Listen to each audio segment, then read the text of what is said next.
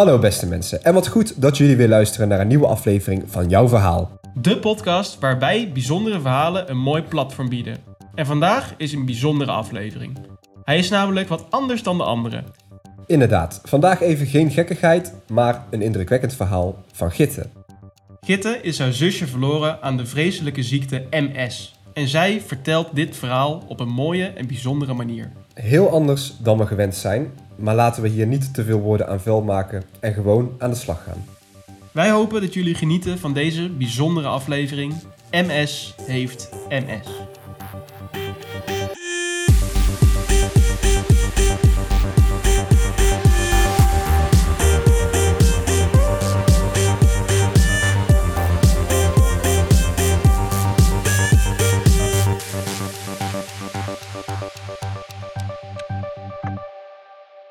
Gitte Sanders is 21 jaar, woont in Sonnenbreugel en studeert fotografie in Den Bosch.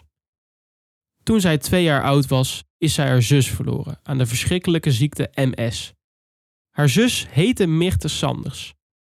MS staat voor multiple sclerose en is een aandoening aan het centrale zenuwstelsel.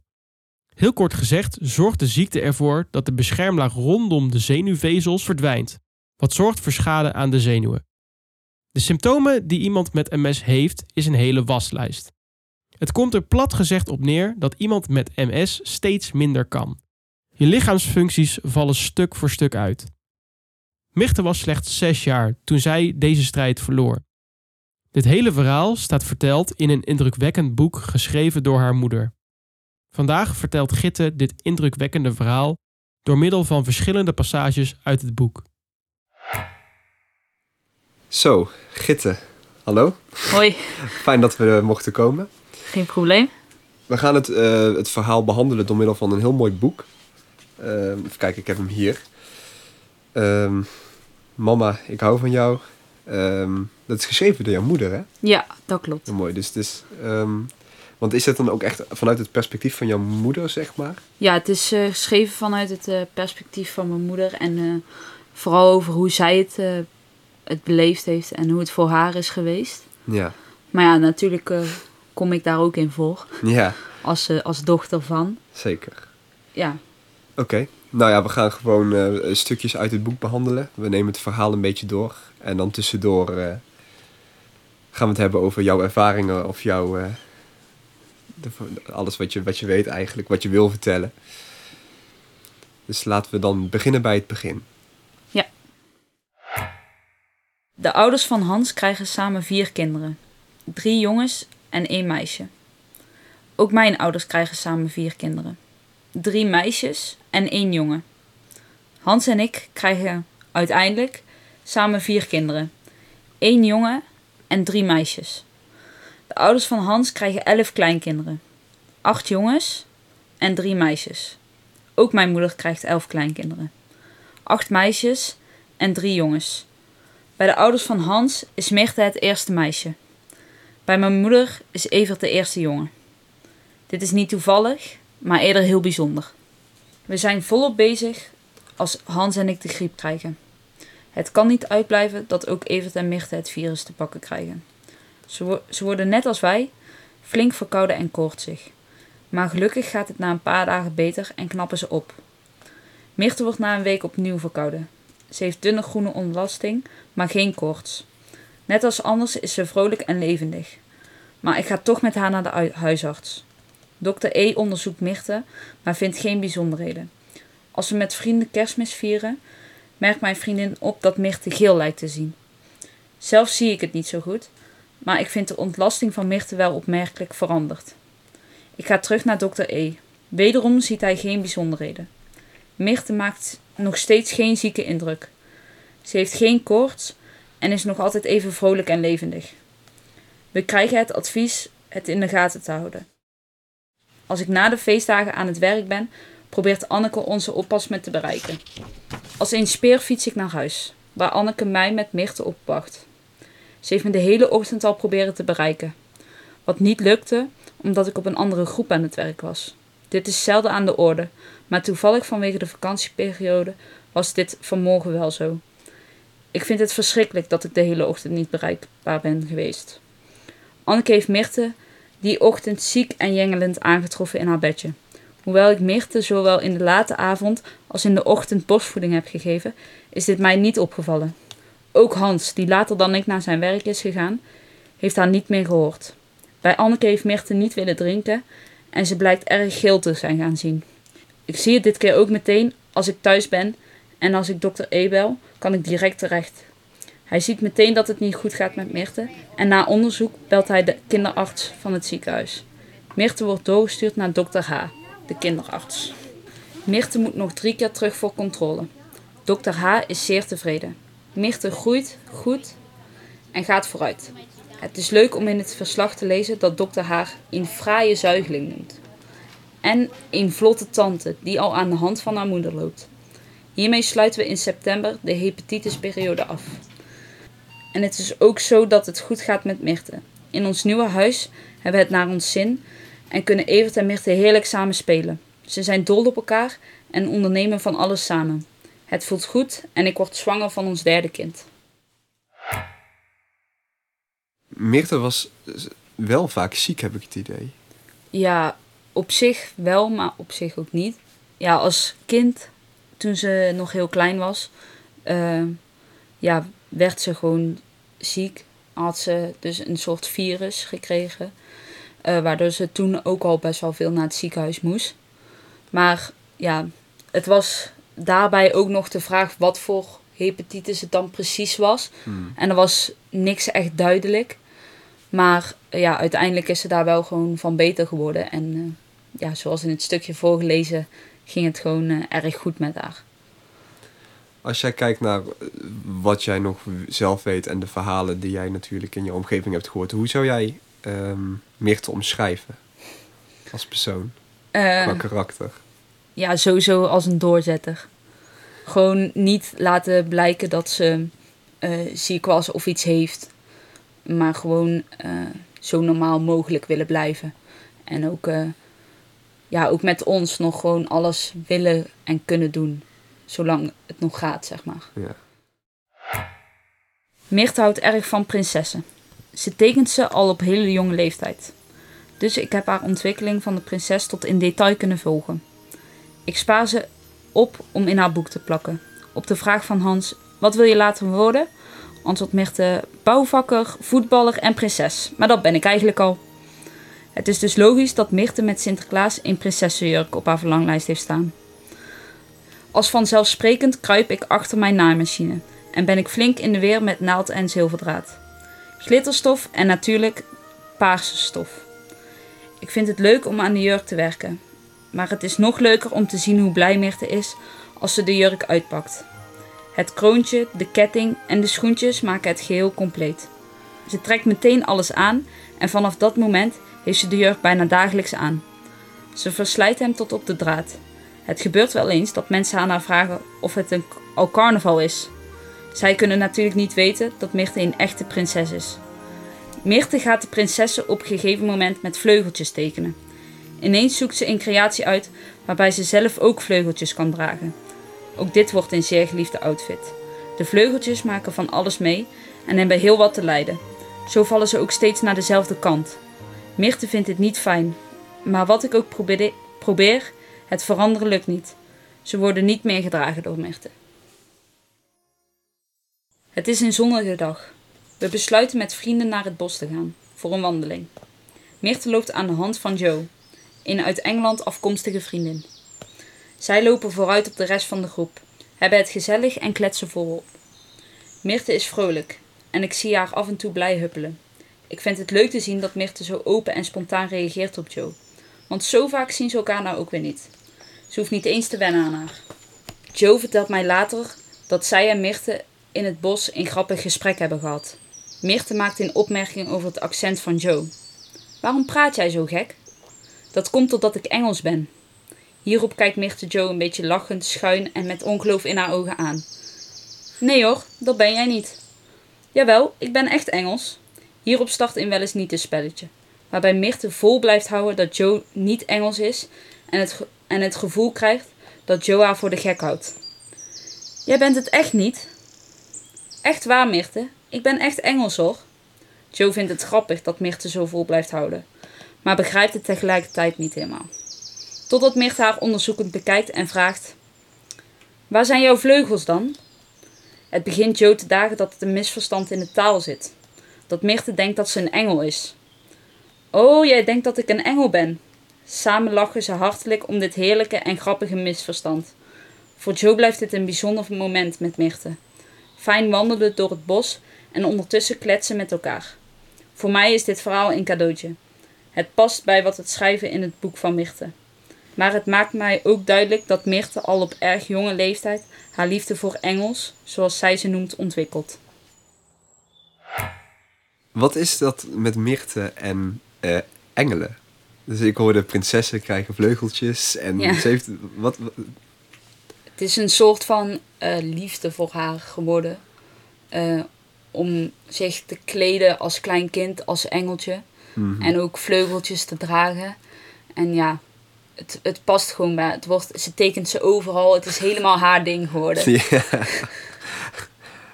Ja, Ja. leuk. En uiteindelijk heb ik ook een eh, tatoeage van een van de engeltjes eh, van Mirte op mijn pols.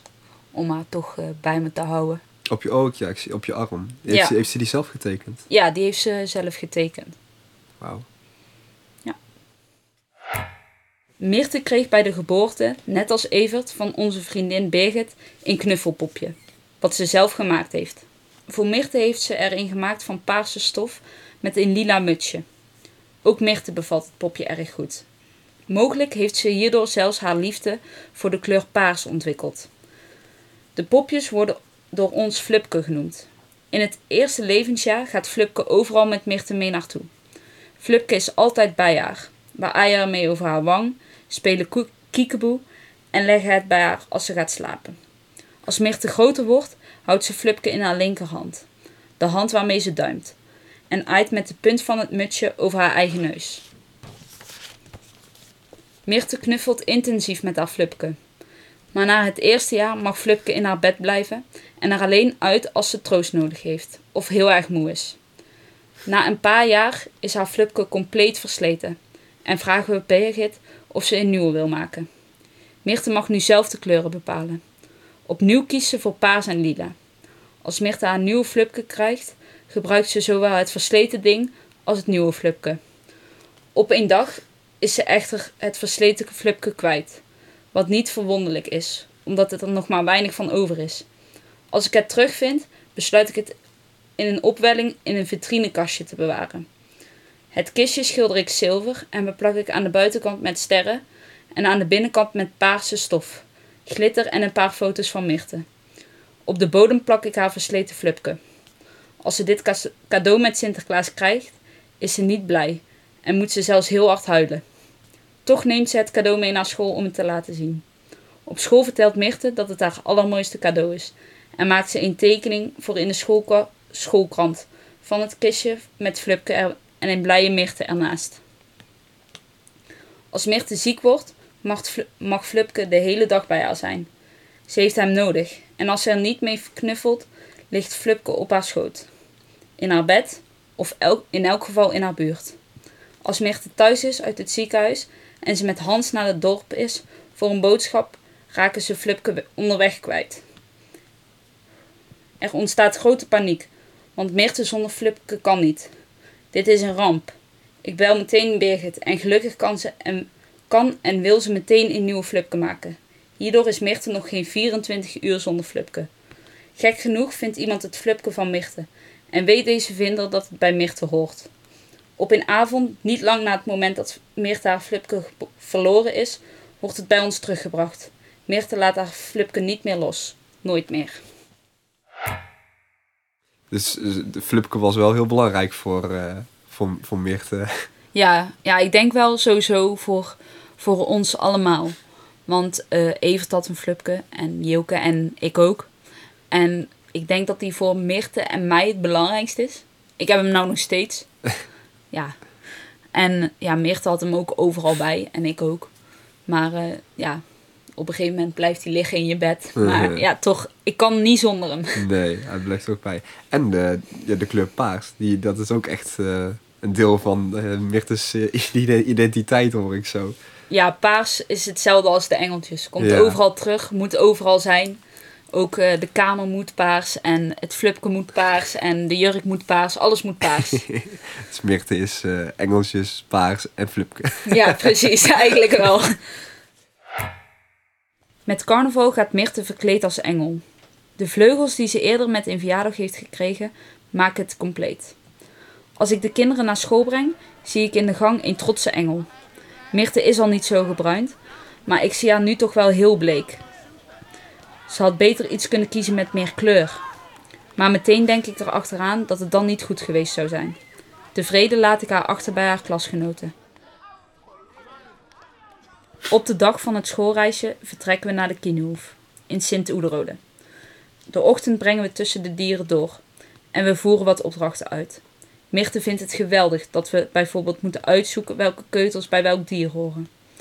Na de picknick op het veld start het bostoneel. Juffrouw Hanneke krijgt een telefoontje van tovenaar Plof. Hij is zijn toverstaf kwijtgeraakt. Hij vraagt of de kinderen hem willen helpen zoeken. Ze krijgen van hem een toverstafje en samen gaan ze op pad. Ze zijn verbaasd als ze agent, Hans, op de kop in een boom zien hangen en vragen wat hij daar doet. De agent vertelt dat hij achter de dief van de toverstaf aan zat en dat hij toen tovervee Tierlier hem wilde helpen, plotseling op zijn kop in de boom hing. Maar de dief heeft een zak laten vallen. In de zak zitten capes voor de jongens en jurken voor de meisjes. Met behulp van de kleding en het toverstafje lukt het misschien om tover, tovervee Tierlier te vinden. In elk geval lukt het om de agent weer met beide voeten op de grond te krijgen. Op een verdere zoektocht naar tovervee Tierlier komen de kinderen nog meer vreemde dingen tegen, zoals een opa en oma die de weg kwijt zijn. Als de tover, tovervee deze grootouders willen helpen, staan zij plotseling 50 centimeter weggezakt in de grond. Van hen krijgen de kinderen allemaal iets lekkers. Ook komen ze twee kabouters tegen. Door toedoen van tovervee Tierlier blijven ze maar zingen. Gelukkig lukt het de kinderen het zingen van de kabouters te stoppen. En als beloning krijgen ze bellenblaas. Uiteindelijk vinden de kinderen tovervee Tierlier. Zij heeft de toverstaf van tovenaar Plof gevonden. Maar het lukt haar niet om ermee te toveren. Ze is, een beetje ze is er een beetje verdrietig van. Gelukkig heeft tovenaar Plof zijn toverstaf terug. We vieren feest en kletsen gezellig met elkaar na. Mirte is na dit schoolreisje enorm trots op haar vader. Want alle kinderen vonden het prachtig dat de agent op zijn kop in de boom hing. Er wordt nog enkele dagen veel over gesproken. Later horen wij dat Mirte het tafereel van haar vader in de boom zelf nauwelijks heeft gezien. Haar ogen gaan erg snel achteruit. Het is een week na het schoolreisje. Als ik tussen de middag Evert en Mirte op sta te wachten, komt juffrouw Hanneke meteen naar me toe. Ze draagt Mirte. Ze is in paniek en zegt dat als- als ik nu niet met Mirte naar de dokter ga, zij, zij met Mirte gaat. Ze is heel erg ongerust. Mir- Mirte ziet bijna niets meer en loopt overal tegenaan, zegt ze. Evert, en Gitte worden door de juf en door andere moeders opgevangen, terwijl ik met Mirte naar de praktijk van dokter E fiets. Mirte is na overleg met ons, dokter L en dokter K, doorgestuurd naar polyklini- polykliniek oogheelkunde in het Radboud ziekenhuis in Nijmegen. Professor dokter C onderzoekt Mirtes ogen grondig. Ik zie aan hem dat hij verbaasd is en ook niet goed lijkt te weten wat er aan de hand is. Dit beeld zie je bij MS, maar daar is ze nog veel te jong voor, legt hij uit. Hij onderzoekt Mirte nog een keer. Maar ook na verder onderzoek kan hij niet direct een oorzaak vinden voor haar acute blindheid. Dr. C stuurt ons door naar kinderneurologen Dr. W en Dr. V. Later in de week wordt Mirte een paar dagen opgenomen voor onderzoek en behandeling. Dit was denk ik wel het moment dat jullie voor het eerst dachten van... Oké, er is wel iets gaande. Ja, ik denk eh, dat ze nou, dat mijn ouders nou wel wisten van, eh, oké, er is iets, eh, iets mis. Ja. Maar op dit, op dit punt had, had, had- was er nog niet echt een beeld van... Wat is hier nou aan de hand? Want inderdaad, hè, hij, de dokter had het over MS... maar dat kan eigenlijk niet op, op die leeftijd. Eh, want ze ze was een jaar of vijf hier. of Ja, zes. vijf volgens Ja. mij. ja, lijkt me, lijkt me best lastig en, en vreemd. Maar het is nu dus, ze, ze ziet gewoon heel slecht, als ik het Ja. begrijp. Ja. Ze is gewoon ja, bijna blind eigenlijk. Mirte is net wakker als dokter Patrice binnenloopt. Ze begroet Mirte hartelijk en maakt een praatje. Ik merk aan Mirte dat ze dokter Patrice vertrouwt en haar leuk vindt. Dat is fijn. Dokter Patrice vertelt mij wat er op de scan te zien is. Het deel wat we al wisten, een ontsteking van de oogzenuw, wordt door haar nog eens helder, helder uitgelegd. Daarnaast zien we op de scan een mini speldenknopje in Mirtes hersenen. Maar dat is volgens dokter Patrice te verwaarlozen en niet noemenswaardig. Ik ben blij met dit nieuws, maar onbewust sla ik dit bericht toch op. En het blijft in mijn achterhoofd hangen. Na dit gesprek spreken we vervolgcontroles af en tot slot krijgt Mirte een hartelijke groet van Patrice. We zijn voor dit moment klaar in het Radboudziekenhuis en mogen naar huis, om nu echt aan onze vakantie te beginnen. Dr. V concludeert na dit onderzoek dat de diagno- diagnose multiple sclerose, oftewel MS, op dit moment uitgesloten is. Zonder precies te weten wat Mirte heeft, keren we huiswaarts. Eenmaal terug van vakantie wordt het niet beter. Mirte heeft duidelijk last van acceptatieproblemen. Dat is logisch en het mag ook. Maar maakt het ook zwaar. Zeker voor mij, nu Hans weer aan het werk is en ik alleen met de kinderen ben. Zo valt Mirte een keer vreselijk uit tegen Joke, waarop ik erg boos op haar word. Ik pak Mirte stevig vast en spreek haar streng toe. Zij gaat dat dit niet kan en dat het zo niet gaat, dat ik begrijp dat ze het moeilijk heeft, maar dat alles op deze manier wel heel, heel erg zwaar wordt. En dan barsten we allebei in tranen uit. Samen huilen we en ik troost Mirte. Ik houd haar stevig vast en neem alle tijd voor dit moment, want eigenlijk begrijp ik haar zo goed. Hierna gaat het iets beter met Mirte. Mirte is wakker, maar durft niet naast haar bed te gaan staan. Ze loopt onzeker schuifelend. We hebben direct in de gaten dat ze weer minder ziet. In eerste instantie proberen we zo normaal mogelijk de dag te beginnen. Maar ondertussen bedenken we hoe we alles moeten organiseren voor Mirte en de andere kinderen. Het is zaterdag. We weten niet of we in het ziekenhuis terecht kunnen. Bovendien heeft Mirte straks het kinderfeestje van Boris. Het zal niet meevallen haar te vertellen dat ze in plaats van haar kinderfeestje naar het ziekenhuis zal moeten. We besluiten te bellen met de spoedeisende hulp in Nijmegen met de vraag of we die middag terecht kunnen komen. Dat kan. En zo gebeurt het dat Hans met Mirte naar het feestje van Boris gaat. Mirte vindt het maar stom dat papa meegaat, want er zijn geen andere papa's op het feestje. Ze heeft de begeleiding van Hans echter hard nodig. Cecile, de moeder van Boris, weet de boel te sussen door te zeggen dat Hans sowieso nodig is voor de hulp bij het feestje. Ik worstel met het idee dat Mirte blind zal worden en ze alle mooie dingen niet meer kan zien. Dat ze de kleuren en haar creativiteit mogelijk los zal moeten laten. Mirte heeft er twee weken in graven op zitten. Er zijn leuke dingen op school, zoals het zwemmen en het braille leren. Mirte vindt haar plek wel. Dan komt ze uit, thuis uit school en vertelt: Mijn been luistert niet. De taxichauffeuse vertelt dat Mirte op school niet is gevallen en dat er geen bijzonderheden hebben plaatsgevonden. Ook op school heeft Mirte benoemd dat haar been niet luistert. De alarmbellen rinkelen. Nauwlettend houd ik Mirte in de gaten. Ik zie echter niets opvallends aan haar manier van lopen. Pas als ze uit bed wil stappen en haar dit ineens niet meer zelf lukt, wordt het ons duidelijk dat er echt iets mis is. Hans gaat met Mirte naar de EHBO. Dr. R en Dr. J krijgen ondanks onderzoek geen beeldvorming. Mirte mag dezelfde avond weer met Hans mee naar huis. De volgende ochtend voelt Mirte haar benen niet meer. Ze heeft veel pijn en is in paniek, net als wij. We pakken direct de telefoon. Met een ambulance wordt Mirte naar de EHBO gebracht, waar ze vervolgens wederom opgenomen wordt op de kinderafdeling van het Catharina ziekenhuis. Ze krijgt een MRI-scan, waarna ze in slaap valt. Ik ben emotioneel en ik ben bang. Ik wil weten wat er met Mirte aan de hand is, en dat wordt maar niet duidelijk. Niemand vertelt ons iets. Zelfs de uitslag van de MRI-scan krijgen we niet te horen. Nu ik de uitslag inmiddels wel weet, worden mijn zorgen niet bepaald minder. Op de MRI-scan zijn in het ruggenmerg grijze vlekjes te zien. De, die wijzen op een ontsteking. Dit verschijnsel wordt in verband gebracht met de eerdere visusproblemen. Er zijn ook vlekjes te zien ter hoogte van haar ademhalingscentrum. Als Mirte weer thuis is uit het ziekenhuis, wil ze met ons mee wanneer we Evert en Joke uit school gaan halen. We wandelen naar de school en wachten op het plein tot de school uit is. Mirte rijdt in haar rolstoel haar oud-klasgenoten tegemoet.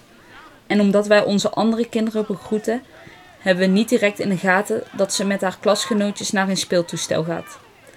Ik moet rennen als ik haar de voetsteunen opzij zie klappen. En zie dat ze in het klimtoestel wil klauteren.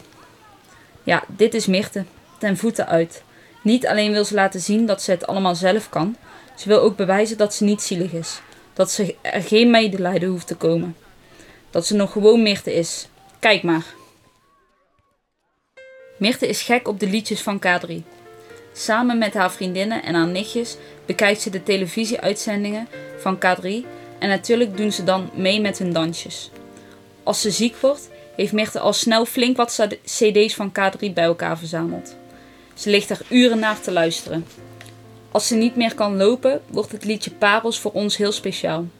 Hier kan ik nog op dansen, want dan zit ik gewoon op de grond. Al dus Mirte. Ja, voor ons is K, of ja, voor mij is K3 gewoon iets wat mij heel dichtbij bij Mirte brengt. Omdat, uh, ja, het is iets waar zij ook naar kon luisteren en van kon genieten. En daarnaast vind ik de muziek gewoon super leuk om naar te luisteren. En ja, toen K3 afscheid ging nemen, Ja. toen ben ik ook samen met mijn moeder naar die afscheidstoer gegaan. en hebben we ook helemaal meelopen zingen met alle liedjes. En ja, in de hoop dat Parels ook gezongen werd. Dat was helaas niet, maar Ja. wel eh, de andere liedjes die we jarenlang hebben meege, meegezongen. dat, nummer, dat, dat nummer Parels, dat heeft wel een, eh, een speciale plek, zeg maar.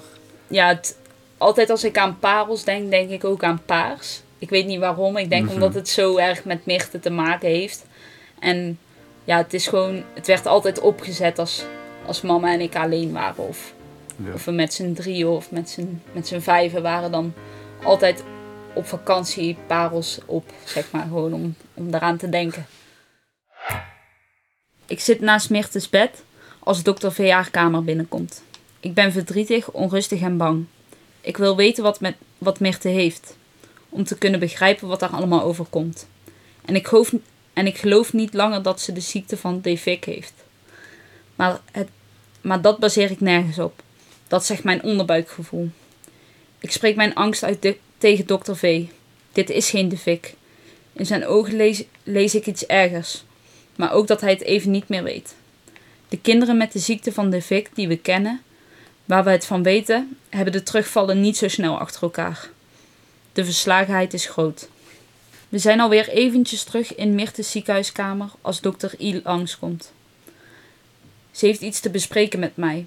Terwijl dokter I en ik plaatsnemen aan de tafel in de kamer, gaat Mirte met een verpleegkundige mee. Dokter I heeft pen en papier bij zich. Ze probeert mij duidelijk te maken wat er aan de hand is met Mirte. Hiervoor tekent ze op papier een poppetje. Dan kruist ze aan waar de schade is in het zenuwstelsel van Mirte. Er is schade in haar oogzenuwen en in haar bovenste zenuw van haar ruggenmerg. Ik begrijp meteen dat alles wat zich daaronder bevindt kan uitvallen. Dr. I bevestigt dit als ik mijn gedachten hardop uitspreek. Hoewel ik weet dat Mirte's situatie ernstig is, maakt deze schets alles ineens concreet. Akelig duidelijk en ook onomkeerbaar. Ik ben kapot. Mirte ligt in het ziekenhuis als pedagogisch medewerker Betty van de Bob naar mij toe komt.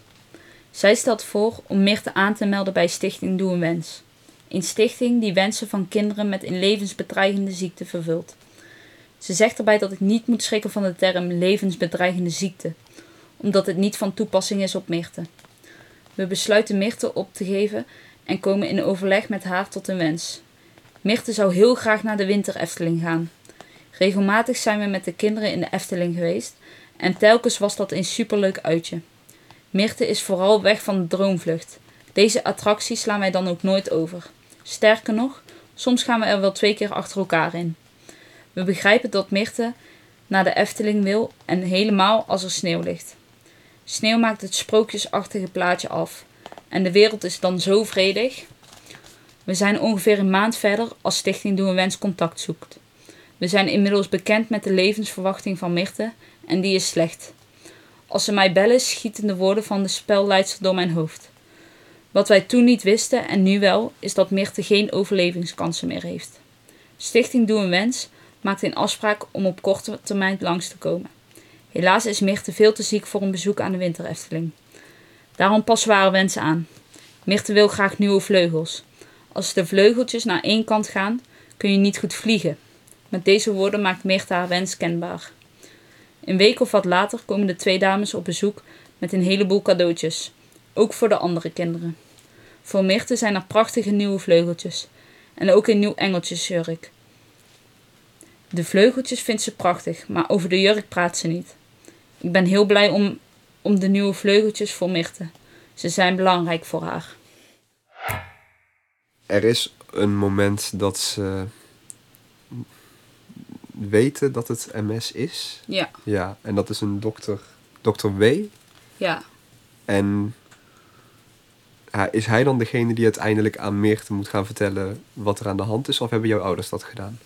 Eh, nee, eh dokter W heeft heel stellig besloten dat hij het Mirte zelf wil vertellen. Omdat hij vindt dat het niet de taak van de ouders is om een kind te vertellen dat, Oh ja. dat ze doodgaat, maar de taak van, de, van echt van de dokter.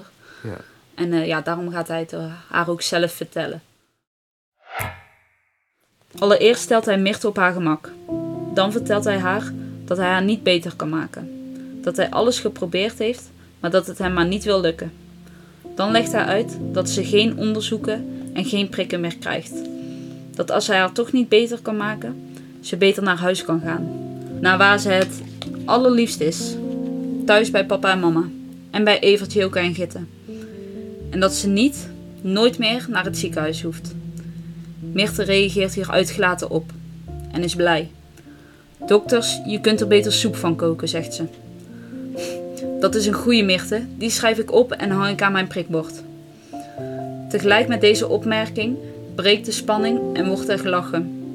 Mirte maakt het hiermee de volwassen gemakkelijker. En wij kunnen ook weer verder. Dr. W. voegt de daad bij het woord en schrijft de uitspraak van Mirte op. Vijf maanden later hangt het papiertje met Mirtes uitspraak nog op het prikbord van Dr. W.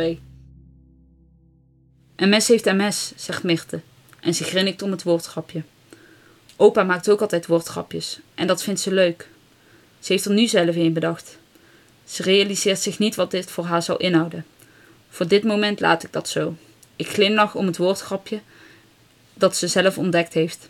En ik geniet even. Mirte heeft genoten van een warm bad. Het is lang geleden dat ze in, bij ons in bad is geweest, maar nu kan het weer. Ik ben haar op haar bed aan het afdrogen, we kletsen wat en ondertussen luisteren we de CD van Willem Wever. Als het liedje Zoekie Moekie komt, reageert Mirte op het laatste couplet. Het gaat over dat iedereen naakt geboren wordt en dat iedereen ook weer naakt weggaat. Dat klopt hè mama? Nou, meestal heb je kleren aan als je doodgaat. Als ik dood ben, wil ik mijn engelenjurk aan. Nou, Mirte, dan moet je maar niet meer zoveel groeien. Anders past de jurk niet meer. Ik word ook niet groot. Hier sluit ik me bij Mirte aan. Dat klopt, want de dokter heeft verteld dat hij jou niet meer beter kan maken. En dat je daarom naar huis kon gaan, om bij papa, mama, Evert, Joke en Gitte te zijn. Zodat we allemaal even bij elkaar kunnen zijn en kunnen genieten van elkaar. We knuffelen lang. Ik huil mijn tranen, de lucht is geklaard. Er zijn geen geheimen meer. En ik ben blij dat Mirte weet dat ze dood zal gaan. We gaan naar beneden, naar Hans, Evert, Joke en Gitte. We maken er een fijne avond van. Voor Hans en mij is het meteen duidelijk dat Mirtes kistje paars moet worden. Paars met zilveren sterren. Gelukkig kunnen we dit zo regelen. We hebben dit niet, om, we hebben dit niet met Mirte besproken. Waarschijnlijk omdat we het vanzelfsprekend vinden dat wij alles rond de uitvaart zullen regelen. Omdat dit grote mensenzaken zijn. Totdat Mirte op een avond opeens zegt dat ze begraven wil worden in een blauw kistje, met gele sterren. We vinden op dat moment. We zitten op dat moment bij haar in de kamer en kijken elkaar verbaasd aan. Daar zitten we dan, met ons paarse kistje met zilveren sterren. Wat nu? Mirte heeft haar hele leven al paars als lievelingskleur. Hoe kan het nou dat ze opeens voor blauw met gele sterren kiest? We komen er niet, er niet achter, maar laten het even rusten. Ik vind het best heftig, want dit is dus het moment dat, dat, dat men overtuigd is, waaronder eh Mirte zelf, ja, dat ze gaat over, overlijden. En dat ze eigenlijk gewoon de begrafenis aan het, pla aan het plannen en het indelen zijn. Waar, en dat ze daar ook gewoon zelf in meepraat. Ja, uh, Mirte maakt haar wensen wel heel duidelijk. Ze wilde graag een engelenjurk aan. En ja, dat heeft ze ook uitgesproken. En als je daar als, als ouders niet... Ja, zou ik daar ook naar luisteren. Zou ik zelf ook zeggen van oké, dan doen we dat. Want ja, het is jouw kind. En ja. Die wenst alles zelf. Mama, denk je dat ik de zeven nog haal? Deze vraag stelt ze herhaaldelijk. Niet alleen aan mij, maar ook aan Hans of aan oma of aan al haar grote mensenvrienden. Want daar heeft ze er inmiddels een aantal van. Niemand kan hierop antwoord geven. We kunnen enkel hopen. Om de beurt slapen Hans en ik beneden bij Mirte. Sinds Mirte voor de laatste keer uit het ziekenhuis is gekomen, hebben we een bed in de huiskamer geplaatst, waar ze overdag op kan rusten en waar ze s'nachts in slaapt. Deze nachtelijke uren zijn kostbaar. Soms zijn we wakker en hebben we fijne korte gesprekken. We delen veel met elkaar, ook wat betreft haar naderende afscheid. Ik kan niet slapen en na een tijdje woelen probeer ik iets op papier te zetten. Het lukt om een tekst te schrijven voor haar rouwkaart. Mirte is ondertussen wakker geworden. Dat gebeurt wel vaker. We kletsen wat. Ze vraagt wat ik aan het doen ben. Ik vertel haar dat ik aan het schrijven ben.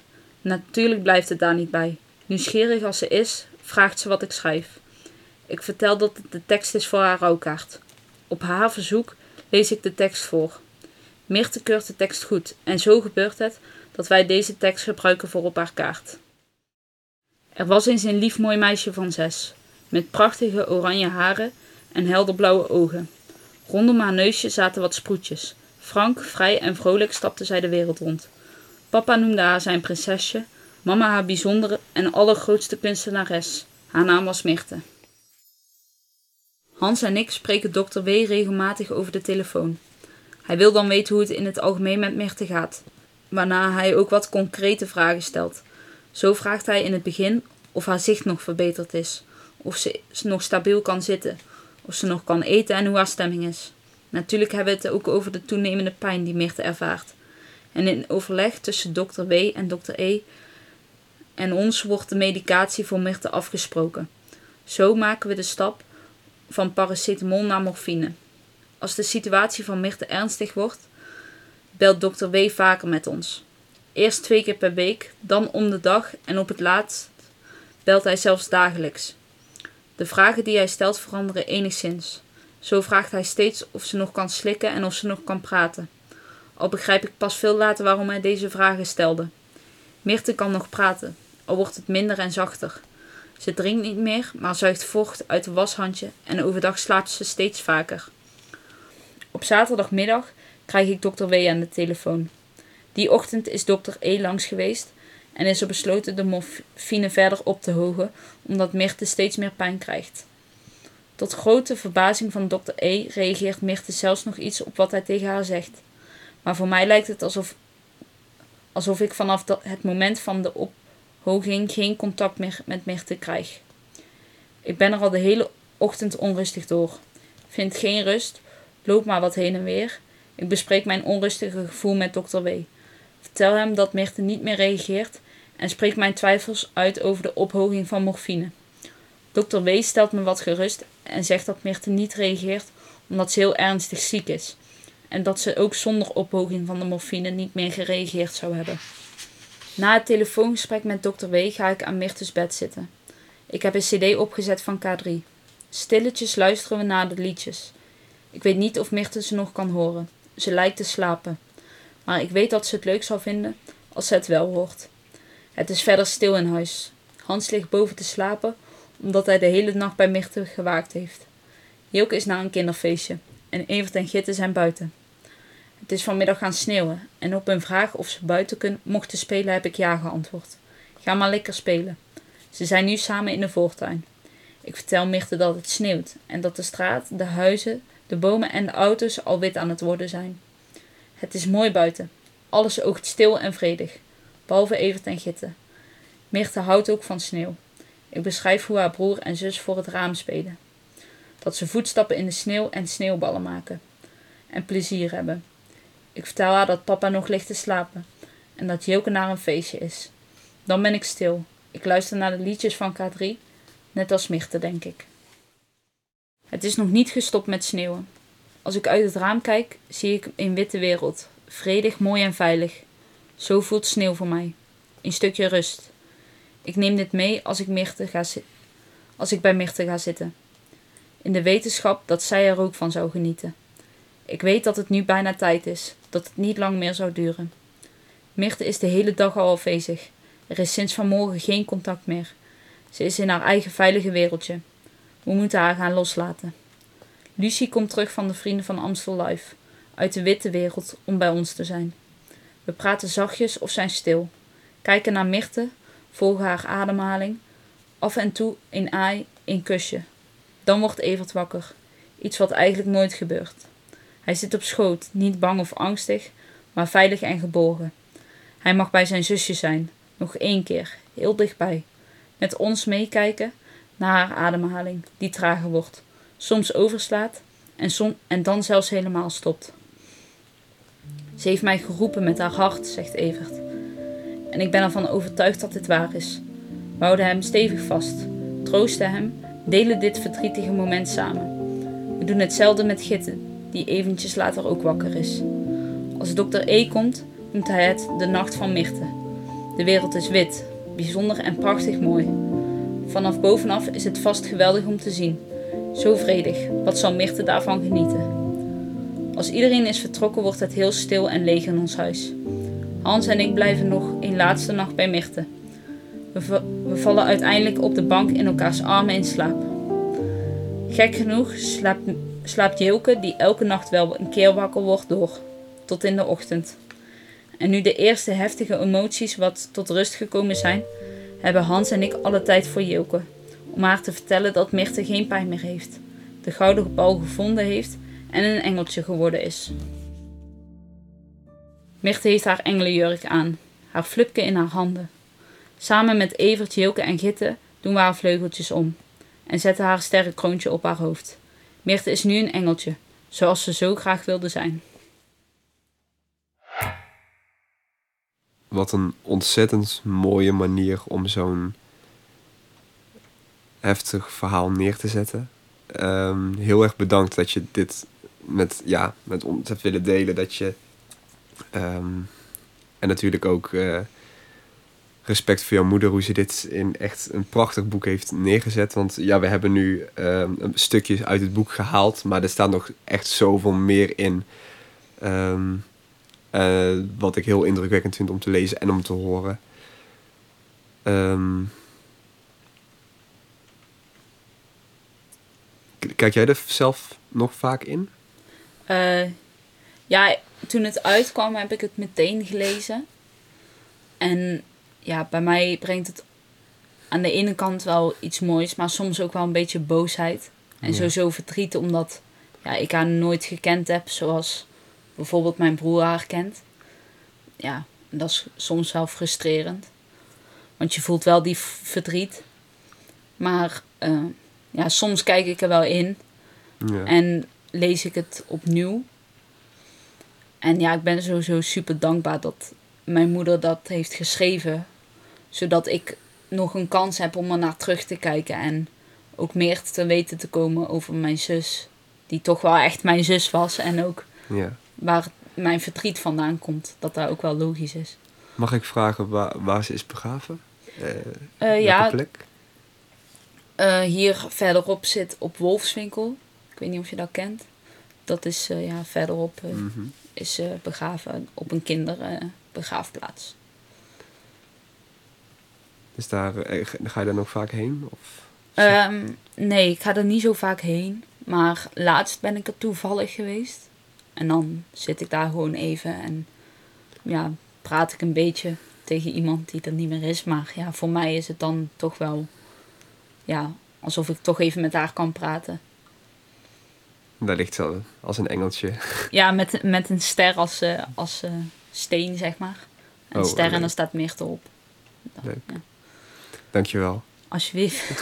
Super bedankt dat ik eh, mijn verhaal mocht vertellen, sowieso. Natuurlijk. Zo, dat was me wel even een aflevering, hè? Zeker. En we zijn Gitte en haar ouders ontzettend dankbaar dat we dit verhaal op deze manier aan jullie ter gehore hebben mogen brengen. Wij hopen uiteraard dat jullie als luisteraars ook net zo genieten van het beluisteren van dit soort afleveringen als dat wij genieten van het maken ervan. Ja, en dit was tevens de laatste aflevering van seizoen 1 van jouw verhaal. We hebben zeven prachtige documentaires gemaakt, al zeggen we het zelf. En we gaan even onze tijd nemen om ons eigen werk te analyseren en voorbereidingen te treffen voor nieuw materiaal. Dit was hem dus voor voorlopig. Maar we knallen natuurlijk nog wel door met ons verhaal. Het format met vooral lekker slap gezever van twee studenten die doen alsof ze overal verstand van hebben. Ja. Houd ondertussen onze Insta in de gaten voor de updates at Jouw Verhaal Podcast. En je kan ons ook altijd mailen via contact at jouwverhaalpodcast.nl Bedankt voor het luisteren en tot snel. Doei. Doei.